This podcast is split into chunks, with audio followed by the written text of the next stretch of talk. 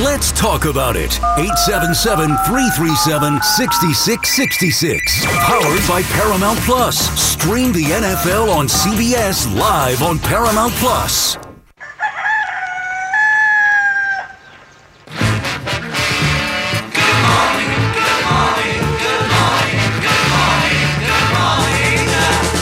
Nothing to do to save his life. Call his wife and good morning. What's going on? 403.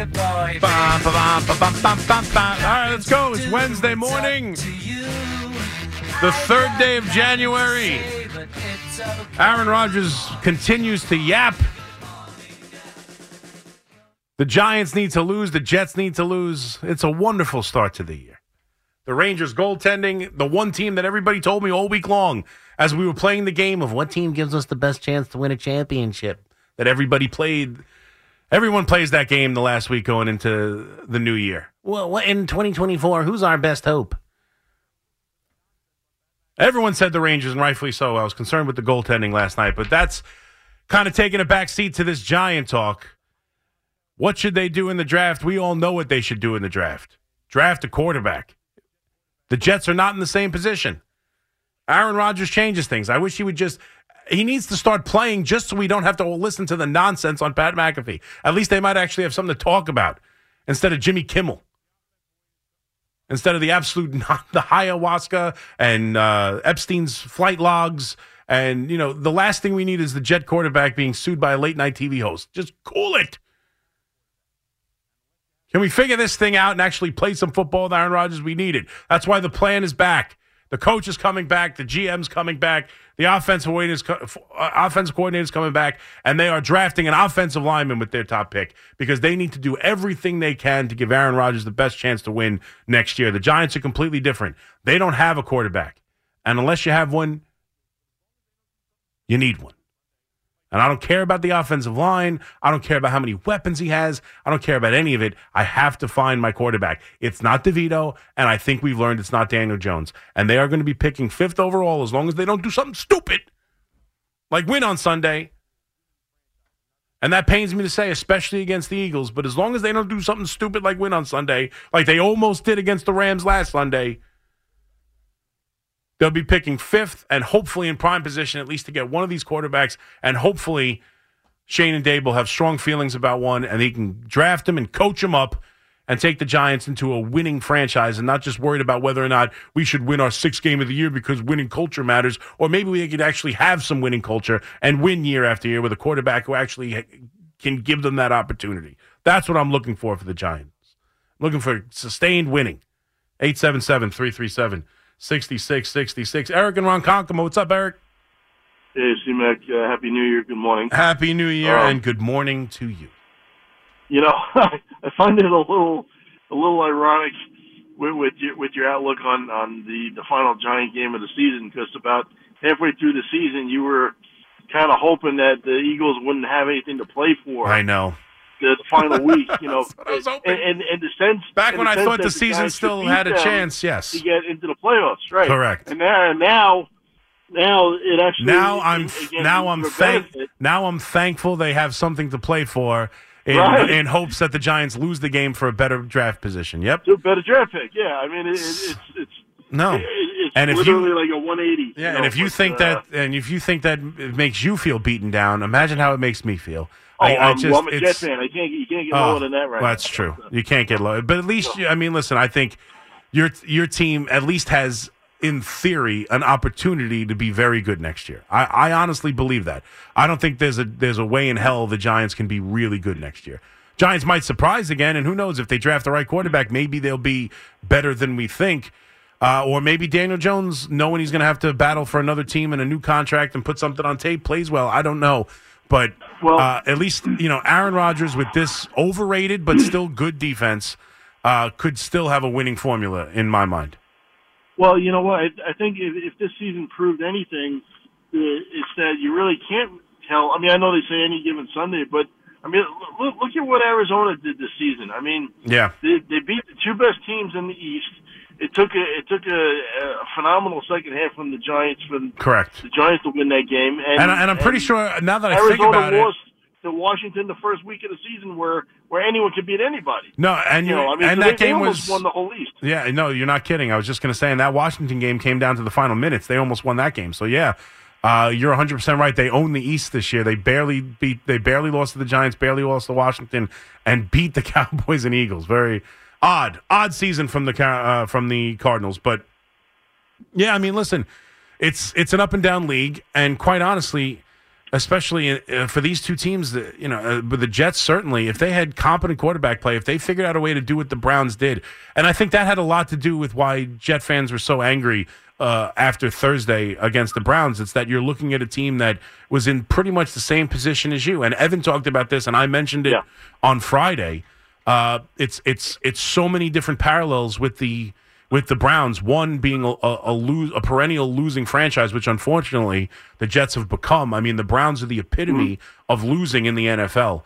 And here they are in the same position with a talented team, with a high-priced quarterback, with expectations going into the year that got thrusted and completely thrown into the air by quarterback injuries. And yet they found a way to now have 11 wins and be playing for a playoff spot and absolutely demolish you in an embarrassing fashion where your defense gave up and made business decisions. And you're watching that team go on to the playoffs with Joe Flacco, a quarterback you couldn't make it work with in previous years, on your own team. So it was a microcosm of suddenly teams like the Browns and the Lions are winning divisions and heading to the postseason, and the Jets are the same old Jets heading for their Baker's dozen consecutive years of not making the playoffs. Well, I'll end it with this, and well, interesting you say that, because it just in honor of Fleegs, because he's a Swiftie. You know, 13 is Taylor Swift's favorite number, I believe. So at least we got that. You know, him being a Jet fan as well. Oh, thank God we got. But I know. It's really Taylor Swift's favorite number, is it? Woo! But, that changes everything. Right, but to comment on the Jets real quick. But here's where I'm mostly distraught. I mean, look, the Aaron Rodgers stuff has gotten me so annoyed I can't even talk about him anymore. But what bothers me the most about how this season went down is the fact that, I mean, regardless of whether they had a competent backup or not, the coaching staff showed that they couldn't figure out among those coaches to figure out a formula where they could have, you know, produced better than they did, and that's what bothers me. Yeah, because, you know, I mean, you had Hackett, you know, who's Aaron Rodgers, you know, favorite person apparently. Yep. But you know, for whether there's criticism or not, I mean, he showed he couldn't be effective coach in Denver, and now as the offensive coordinator this year, when his best, you know, friend goes down at the beginning of the season, he couldn't figure out among however many quarterbacks they had, you know, to produce something, you know, worthy of getting even somewhat excited. I mean, you know, as solid the head coach, you know, they just couldn't put it together. And that over 16, 17 weeks, you'd think that would be well, I mean, really early on. I mean, do you remember early on they were 3-3 after 6, and everyone was patting them on the back heading into that bye week. Yep. They beat the Eagles, they beat the Bills. You know, they had an ugly. They lost to the Patriots, but ultimately, I remember everyone going, "Hey, I would have taken 3-3 with Aaron Rodgers. This is amazing. What a great start to the year!" And then it all just fell apart. Some of those games came. But how some of course, the defense won them games. I mean the Eagles in particular. Exactly. I mean, Hurts threw the game away. I mean, he threw just a horrendous interception to end the game, and had four turnovers. They won the Buffalo game with the run back. You know, and Josh Allen was determined on losing the game. I mean, let's be fair, but it still happened. It still happened. And they won some football games, and early on it was promising. And then, you know, they beat the Giants, and you had hopes for the season. They're 4-3. And then it all fell apart. Now, to be fair to Hackett, which I don't have to be, and nor do you, Eric, and thank you for the call, the quarterback play is particularly awful. I put it much more on Douglas and the leadership of this team not to bring in legitimate quarterbacks immediately. They should have been. I was saying it since it went down. Everyone said it. One, they should have gone into the year with a better backup. No question about it. Far more criminal than it was to go in with a poor offensive line. That was the talking point early on was Aaron Rodgers is damn near 40. You need a better offensive line. It's not going to work because Aaron Rodgers is too old. You can't have this kind of offensive line when really he wasn't hurt because of the offensive line. That play happens 100 times a game, even with a good offensive line. I mean, he didn't get beat into the ground time and time again and break a collarbone or something. Like, he just, freak injury. Avoiding the rush, sure, but that happens every game with a good offensive line. The problem was you didn't have an option to go to if he went down. You took a young quarterback who you deemed not good enough to play anymore and told him he was going to get a year to relax, and that's why you saw the best. Oh, he's a different player. You should see him. He's so much more confident, so much this and that. Yeah, because he knew he wasn't going to be on the hook for the season. And then 4 plays in, he was thrusted into it. Miraculously, you won a game against the Bills. But ultimately, the quarterback play for this team was atrocious. And yes, Hackett did nothing. Hackett coached as if Rodgers was still the quarterback, and they went about things exactly the same. It was stupid. And I don't know how good he is as an offensive coordinator. I'll be the first to admit he's had a terrible year. But when you watch some of the game tape after, if you watch the All-22, like especially that, the big one for me is the New England game. If any kind of capable quarterback was under center in that game, you win that game. There's no doubt about it. You watch it. There were guys running open. One of the final plays of the game where he's got Wilson running across the middle wide open for an easy first down, and he doesn't see him. The only legitimately talented superstar weapon on the team on a 4th down play where they absolutely needed game on the line, he's not looking at him. That's something, I'm sorry, you can't coach. I don't care who's the option, who's what. You know, with your life on the line, game on the line, you know where Garrett Wilson is. You know where he is. If you're a quarterback worth anything. And unfortunately, Zach Wilson isn't. And neither is Trevor Siemian, and neither is Timmy Boyle. They gave him really no chance of being successful. But he could have done something to try to address the game in some sort of way that speaks a little bit more to either of these quarterbacks, Zach Wilson's strength. He did none of that. I totally agree. But as Aaron Rodgers said, the plan was for Aaron Rodgers to be the quarterback. The season ended 4 snaps in. It just took us 17 weeks to come to the conclusion, or, you know, less than that. It was never going to work without Aaron Rodgers. Never was. Honestly, even if they brought in someone else. Maybe, I know Joe Flacco's making it work in Denver. In Cleveland. But I think their coaching staff is better, to be fair. Stefanski's done a much better job with it. He was winning games with P.J. Walker. They were better suited to win football games than the Jets are. Totally agree. And that's on the coach and that's on everybody. But ultimately, with Rodgers coming back, I just don't think it makes much sense to do anything other than just go for it with Rodgers and the same group. You close your eyes and you pretend like this year didn't happen. Because the last thing I'm doing is forcing anything on Aaron Rodgers.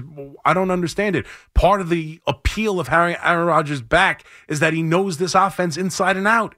That he comes, he steps to the offensive line, and he knows exactly how to shift the line. He knows exactly what hot route to call. He knows exactly what the best situation for that team in that moment on that play is. He knows how to get rid of the ball quickly. He makes the offensive line better. He makes everything better. The difference between the quarterback play they've had and the understanding of the offense they had and the quarterback play and the understanding of the offense Aaron Rodgers brings is night and day. And there's only one way to go about this. As much as we'd all like to get our, you know, share of blood or whatever we want, as angry Jet fans as you may be, as an angry fan base as you may be, and as miserable as Salah's record is, and as terrible as we saw this offense this year, and as awful as maybe some of the decisions Joe Douglas has made over the course of this year, there's nothing else to do but chase it as long as you have Aaron Rodgers. I just don't see another game plan that makes any sense. Like, it's a simple way to put it. Aaron Rodgers believes in the group he joined last year. He believes in Hackett. He believes in Saleh. He believes in Douglas. As much as disappointed I am that he got hurt, and as much as the cloud of him being around the team and not playing probably hurt them this year, no doubt. And him and his continued, even to this day, idiotic comments and stupid interviews on Pat McAfee. As much as that's hindered the team this year, moving forward, I will put my trust in a Hall of Fame quarterback who's won a Super Bowl, who's been part of a team that has absolutely owned a division, who makes the playoffs damn near every year he plays and wins 11, 12 games damn near every year he plays. I'll take my chances that he knows what a winning franchise looks like and that he knows he can win with this group, as opposed to firing everybody and letting Woody Johnson hire three new dopes. I'll take my chances with Aaron Rodgers. I've already done it. Right? The cliche, they sold their soul to Aaron Rodgers, fine, fair. Him running the franchise hurt them this year, fine, fair. But when you sell your soul, you don't just bail on it a year in when it got nothing for you. You have to see it to fruition. You've given up your soul. There's no moving on from that without at least attempting to get the sweet life. And the sweet life is Aaron Rodgers being the quarterback for the Jets, winning football games. And that might be a pipe dream that never comes true, but I can't give up on it. I can't. How do you give up on it? You got to see it through. And if I'm going to see it through, I'm not forcing coaches he doesn't want on him. So you're stuck with them for one more year. The plan is back. The fan is better when you're a part of it. Call us at 877-337-6666. Powered by Paramount Plus. Stream the NFL on CBS live on Paramount Plus. So a story we talked about a little bit yesterday on the show is Carolina Panthers owner David Tepper throwing a drink on a Jacksonville Jaguar fan like a fool. And so today, or earlier yesterday, the NFL came out and fined him $300,000. $300,000. Statement from David Tepper: I am deeply passionate about this team and regret my behavior on Sunday. I should have let NFL stadium security handle any issues that arose. I respect the NFL's code of conduct and accept the league's discipline for my behavior. Yeah, I'm sure you do. $300,000 to a billionaire. I know it's cliched at this point. We know what that means to him. It's absolutely nothing. It means absolutely nothing to him. That's the same thing as not penalizing him. We are talking about a situation that there is nothing worse. I don't know what worse you can do other than physically assault a fan, but an interaction with a fan from a billionaire owner, for him to throw a drink on a fan, for him to get involved in any way, in any kind of physical nature at all with a fan, is not rule number uno. I mean, this $300,000 is a fine for a comment about a referee. $300,000 is a fine for allowing guys to wear shoulder pads once too often during training camp. $300,000 for throwing a drink at a fan is ridiculous. It's a ridiculous penalty. It's a non-penalty. It is an absolute slap on the wrist. Now, we may all understand, I mean, on some level, we understand frustration. When people say the wrong thing, you get pissed off, whatever. You know, you can't behave like that. You can't react like that. He needs to be suspended. He needs to be away from the team. I'm not sure. I'll be the first to say I don't know what the penalty is necessarily, but $300,000 is a non-penalty. It's a non-penalty. You've seen all the numbers. People have had it out on Twitter. It's like 0.001247% of his net wealth. I'm not saying you got to go after the guy's, you know, you got, just because he's a billionaire, you got to fine him $100-200 million. But you got to make it hurt in some way. This makes it hurt zero. You cannot be a jackass and throw drinks on fans. You just can't. It's the fans are the number one thing you cannot, like, it's the number one for an owner or for anyone. You cannot throw a drink on a fan. And, to me, he's got to be suspended and not around the team and not around the game, certainly for next week, maybe even 2 weeks into the season. You got to make this penalty hurt, and $300,000 does not hurt at all. He laughs at it. It's a weekend in Vegas. Like, it's just, it's despicable. The fine has to be better than $300,000. It just has to. You have to take into consideration what that penalty. You have to make it hurt. I understand you're afraid of setting precedents. What precedent is more severe, or what should you be more worried about other than throwing cocktails on a fan? Like, what? This is it. $300,000 is a joke. Mike in Manhattan, what's up, Mike? What's up, bro? What's going on? I'm 20 minutes at the crap table. It is, yeah. I mean, that's nothing. It's $300,000 is literally nothing to him, and I get it. I'm not saying it should be $1 billion because he's worth $20 billion, but at some level you have to try and make this hurt. This is in no way. Does a fan sue him? Was a fan get compensated? I mean, I suppose you could, right? It's America. You could figure out a way to sue for anything. Yeah, something out of it. Yeah, maybe. I don't know, but this penalty needs to hurt, and this doesn't hurt at all. And I'm not even sure there's a way to hurt him with the pocketbook. So that's why I would go with suspension, because it's got to be something. If he's passionate about this team, take his passion away. Tell him he can't be around the team for a few weeks, half a season or something. Like, I don't know what else to do, because I agree. There's no amount of money that hurts. Like, it's a hard thing to find a billionaire, but it's got to hurt more than $300,000. That's nothing. Right. How does Aaron Rodgers know who's on the upstream list? He doesn't. He didn't say he did. He suggested. He suggested, I suppose, that Jimmy Kimmel was, and that he'll celebrate when that news comes out. List. I don't know. I that was weird. I'm not going to speculate at all. I'll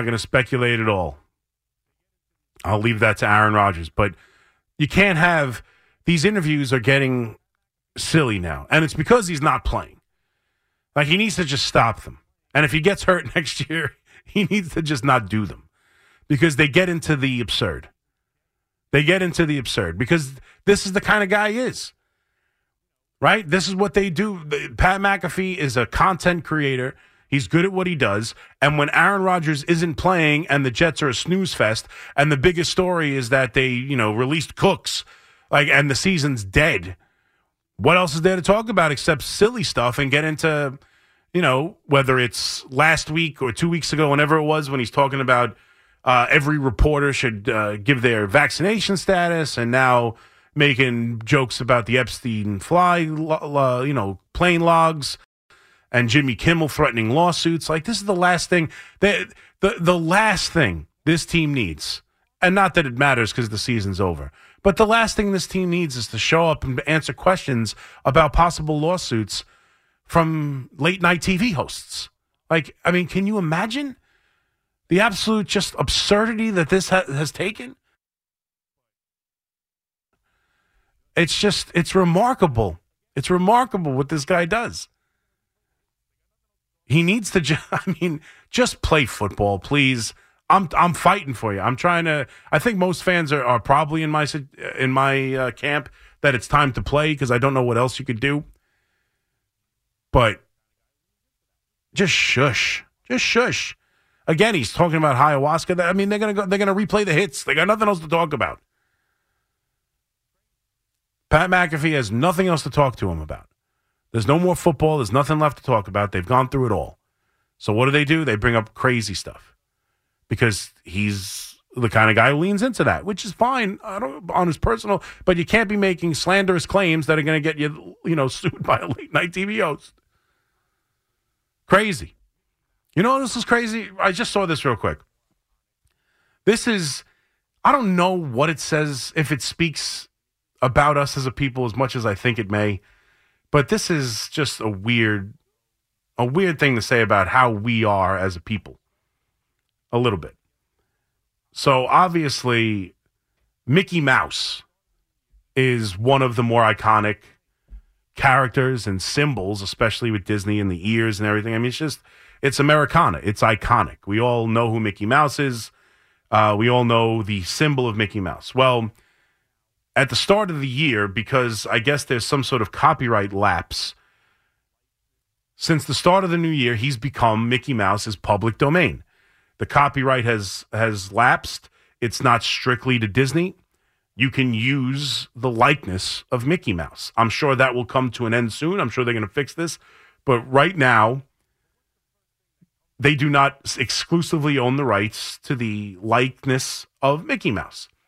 So what do we do? What's the first thing that we run out to do?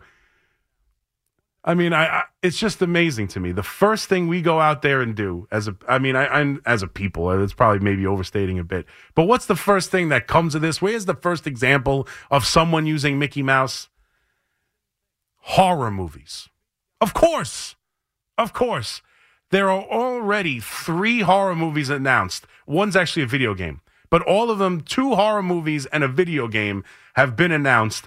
And there's one that already has a trailer out for it. Now, it's a B-level crap movie, but like that Winnie the Pooh, Blood and Honey, it's like the same thing. It's like a big guy with a knife in a ridiculous Mickey Mouse mask. But it's called Mickey Mouse's it's Mickey's Mouse Trap, and it's a horror movie that they already have a trailer out, which means they were aware that the lapse was possible. They knew what was coming. They shot the movie, had it in the can and ready to go for the start of the year so they can come out with a Mickey Mouse horror movie. So that's what we do. Mickey Mouse is available. Let's rush to make a slasher movie because everybody wants to see our favorite characters, whether it be Winnie the Pooh or whether it be Mickey Mouse. We all want to see them on a murderous rampage. This is what it's not so much the filmmaker, it's what they think we want. This is what they think we want. Mickey Mouse is available. Let's make some horror movies. You know what else is coming? Adult features as well. There'll be a Mickey Mouse Clubhouse that you'll have to pay $9.99 to rent. See that coming. Or go to the Brazzers. Amazing. 433-877-337-6666. Mickey Mouse in a horror movie. Mickey Mouse chasing you with a knife. It's Mickey's Mouse Trap. Just when you thought everything was safe. That was a terrible Mickey Mouse.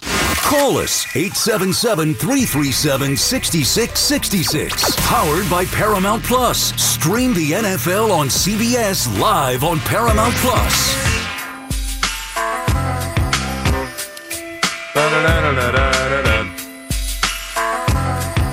So, yeah, someone just sent me a tweet. So I think it is, it didn't say this in the story, but every picture, including the horror of the Mickey Mouse thing, to get back to that, obviously, as I said before, the copyright has lapsed on Mickey Mouse, but it's not just, I don't know if it's just any Mickey Mouse or if it's Steamboat Willie Mickey Mouse, which was one of the original cartoons, the older-looking Mickey Mouse. I don't know if there's a difference, but... in this article about a video game that's coming out, a one-person shooter game called Mouse, or it's in development. They're going to try and do it. But in that story, it says the copyright of Steamboat Willie Mickey, which, to be fair, is the look of the horror movie trailer. Like, it all is that old-school Mickey Mouse, which is a little bit more creepy-looking, to be totally honest with you. It probably fits a horror movie better than the newer looking Mickey Mouses, but just weird to me. So that's the other thing they want to do, a first-person shooter game just called Mouse, where there's like a trailer for it. Unbelievable. 877-337-6666. Let's get to the calls here. Maury in Belmore. What's up, Maury? Good morning, C-Mac. How are you? I'm doing well. How are you? What's going on? Oh, good. I'm looking forward to Steamboat Willie killing Barney in some sort of horror film. It's going to be fantastic. It's just, you never know. As soon as characters become available, we got to make slasher flicks. Well, public domain is interesting. There's a lot of really bad crap in there. But listen, I haven't spoken to you since the Nick trade. Yes. I think it's a good move. I think there's more to come. I'd like to see them get past the first round of the playoffs. We need a couple more trades. I do think they're going to do something. Well, we'll see. I mean, I guess the word is that, one, I don't know if Mitchell's even available, but it sounds like the Knicks are not prepared to go all in on a Mitchell trade. But I agree. Listen, this doesn't put them over the top. I don't think there's anything about it, but it makes them better. I think this trade makes them better. I think it's a good move. I think we know what R.J. Barrett. I think we've seen what R.J. Barrett is, and it's not good enough. Quickly's a very good player, but once they and I said this the day the news broke that they couldn't come with a contract. Once they didn't sign him, I felt like he wasn't long here because he's going to get more money on the open market. He's kind of blocked by Brunson. I don't think the Knicks view him as someone to make big money, and he might get a decent contract the way he can score. They're going to miss that instant offense and instant. Instant energy off the bench. They're going to have to find a way to get it. Yep. But ultimately, what Ananobi brings his ability to defend almost every position. He played Edwards and Karl Anthony Towns in the same game. The ability to put him on a best player and try and shut him down. The ability, his efficiency in scoring. I mean, he's not a world-class scorer, but he scored 17 points in 12 games. And it's like... You know, he's a better just spot and shoot 3-point shooter, especially from the corners, than R.J. Barrett is. He brings a lot to the table: some length, some size, some defense, some ability to hit the outside shot, and he was making nice cuts to the basket. He just looked like a better basketball player, just plain and simple. And it fit the team like a glove, and they had a signature win, beating the best team in the West in Minnesota. And now they'll play again tonight against Chicago. Games on ABC, and hopefully he balls out again. They should be able to beat a bad Bulls team. Yeah, and I think the only thing the Knicks need to do is figure out a way to give Brunson some time, before the playoffs. He needs a backup because he's getting beat up every time he goes to the lane. Black eyes, busted lips. Yeah. But I love what we look like today. I knew when we didn't sign Q that we were going to have to trade him. Yeah, the last thing you can do is let Q leave for no value. You had to get something. And we hit the ceiling. We hit the ceiling with Barrett. I think we got everything out of him that we could have. But listen, C-Mac, tonight is your night, bro. Tonight is your night, bro. Great work. And my boy is coming home from California licking his wounds because Bama lost, but he had a great experience. Oh, that's right. Yeah, sorry for you. He enjoyed himself. Good. God bless, Chris. All right, you too, Maury. Be well. Eddie in Rockland. What's up, Eddie? Hey, what's happening, Mac? What's going on? What's up? Do we got a New Year's resolution, brother? I keep them to myself, like birthday wishes. Oh, I thought you were going to say something smart and nasty about me, but why would I say something smart? I put a softball out for you to blast it out. I wouldn't kill you, Eddie. I'm just, every once in a while, I'll have a little fun with you because I know it's going to go up on. And if I blast you, you're going to put it up on Twitter, and I'll be the bad guy. So I'm not going to do that. You're a wonderful guy, there, Eddie.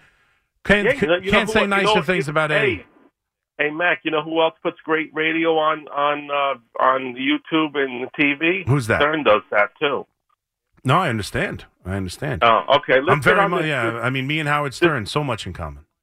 This Giants thing, you think they're going to go for a quarterback, okay? There isn't anybody there. How do you want them to deal with Daniel Jones and the draft pick? If there's no quarterback at the situation, like you said, how do you want?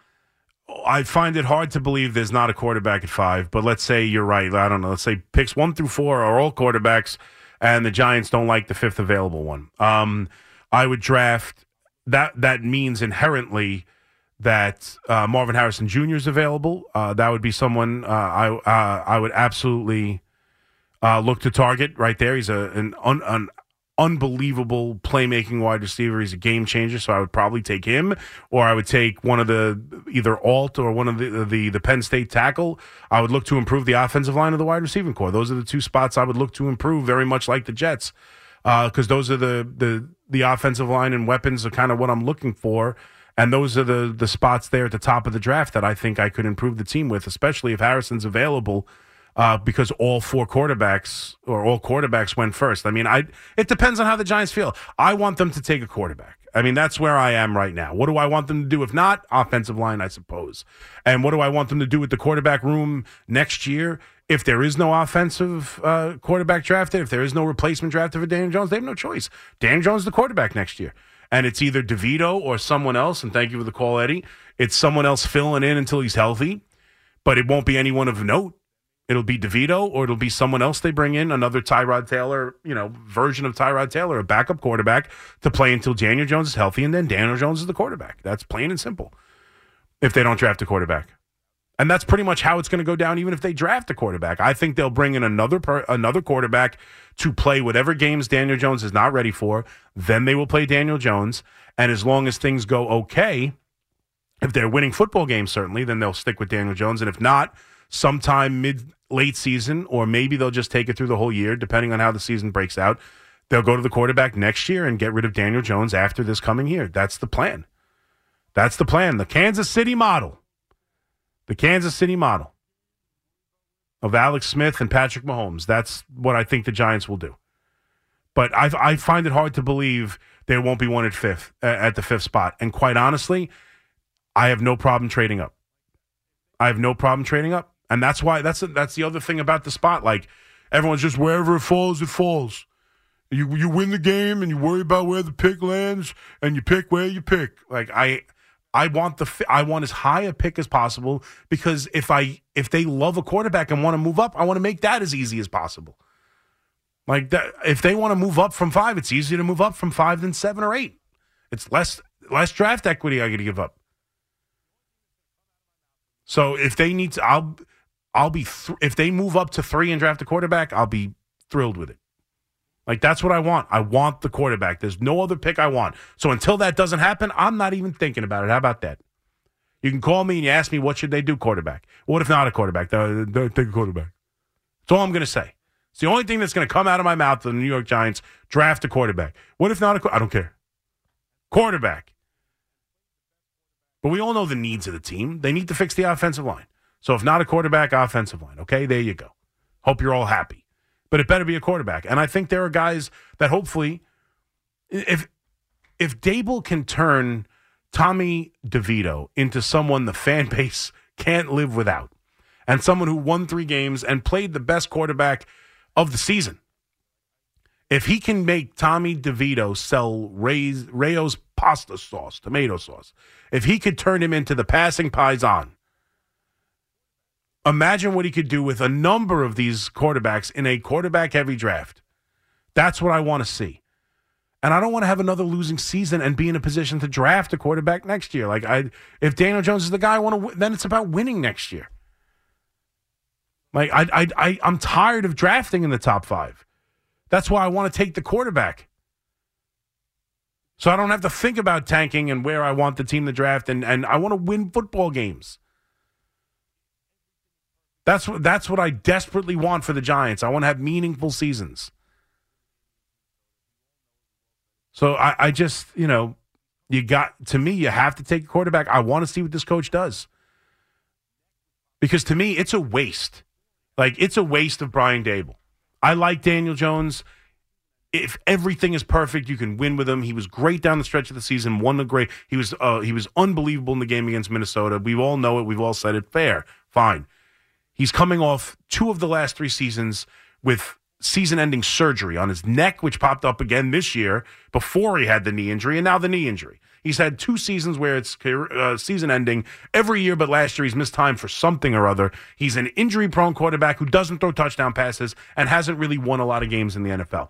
Plain, that's what it is. Whether it's because he went through all these coaches or the Giants ruined him or whatever else may be, I don't think he's the guy. I think they had no choice but to give him a contract because of how he played, the way they won, where they were in the draft, and the other options at the quarterback position. He's better than Derek Carr.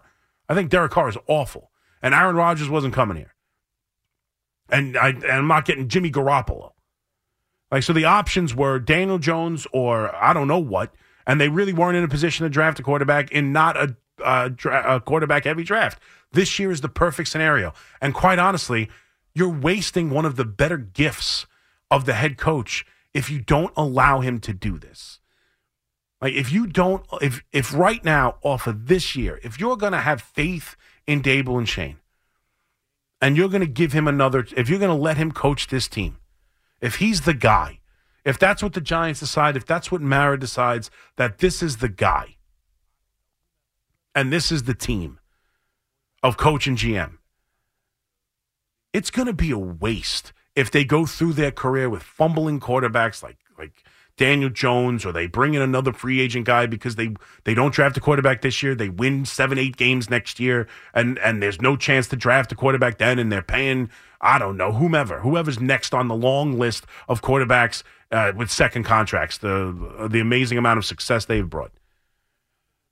It will be a waste to have Brian Dable and Joe Shane, who specifically got hired for drafting and developing Josh Allen, to never give them that opportunity. Now is the time. He's coming back. They started the rebuild. They had a miraculous year one of the rebuild. It actually slowed down the rebuild, and now they're going to take a step back. Now they're going to do what they probably hope to do right away and rebuild this team from the ground up in their vision with their guys and particularly their quarterback that this coach can sculpt into the kind of quarterback they want for their offense. And if Dable never gets that shot, if Dable's tenure with the New York Giants comes and goes, now if it brings winning and obviously championships, then who cares? But ultimately, if it's a average to below average and ultimately failing kind of feeling to his tenure as a New York Giant coach, and it never had him and his guy and developing his quarterback, it will feel like a waste. It'll feel like a waste of a guy who literally got his job because of that skill set. And what we saw with Daniel Jones from week one last year, right? Week one, in his face. He throws a terrible pick in the end zone, in his face.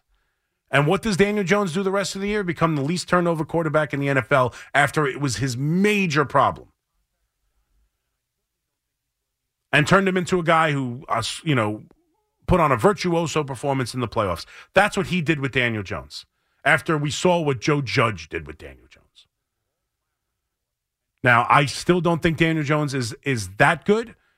I still don't think Daniel Jones is worthy of the contract he got, and I certainly don't think he's worthy of passing on a quarterback in this draft and moving forward as the guy when they have a way out of this contract after this year. But if he can do that with Daniel Jones, and if he can make Tommy DeVito someone we're all clamoring for and pissed off that Tyrod Taylor is playing instead of and is literally selling products right now and doing commercials with his mother about pasta sauce, like if he could get that out of Tommy DeVito, imagine what he can get out of a guy who might go on and win the national championship this year in Michael Penix. Or a guy who threw for 5 touchdown passes in Bo Nix in his bowl game. Or a guy like Drake May.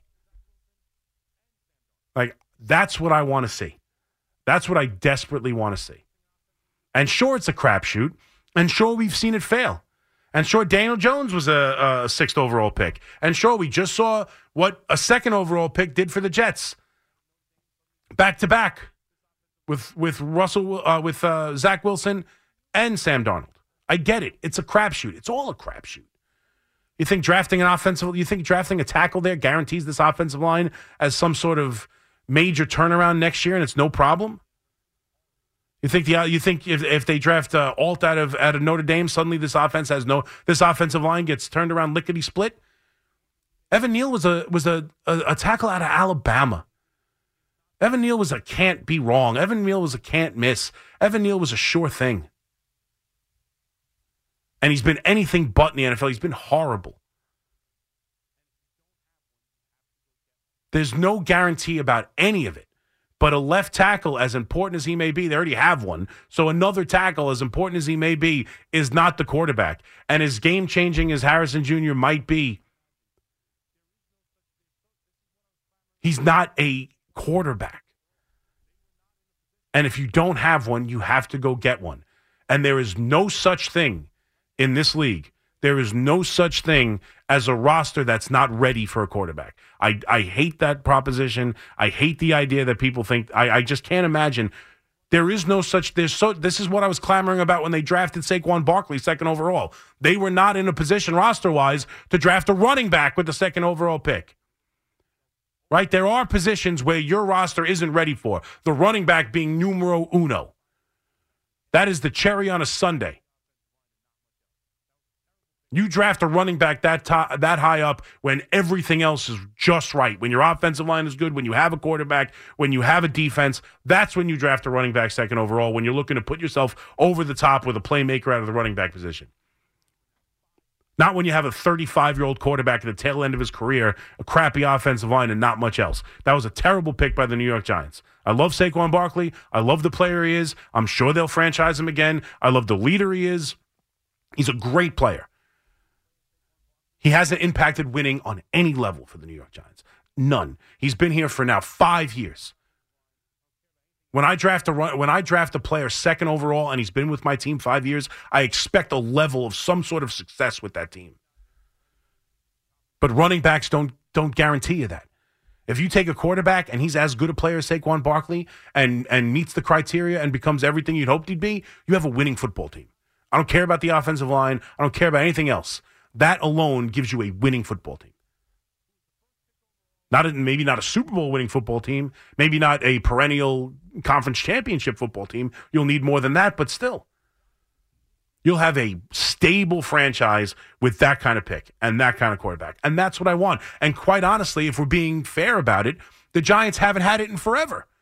Even Eli Manning, who was the first pick overall. They obviously traded from the fourth, Phillip Rivers, and then traded for him. And he won two of the greatest championships, not just the Giants have seen, this city has seen.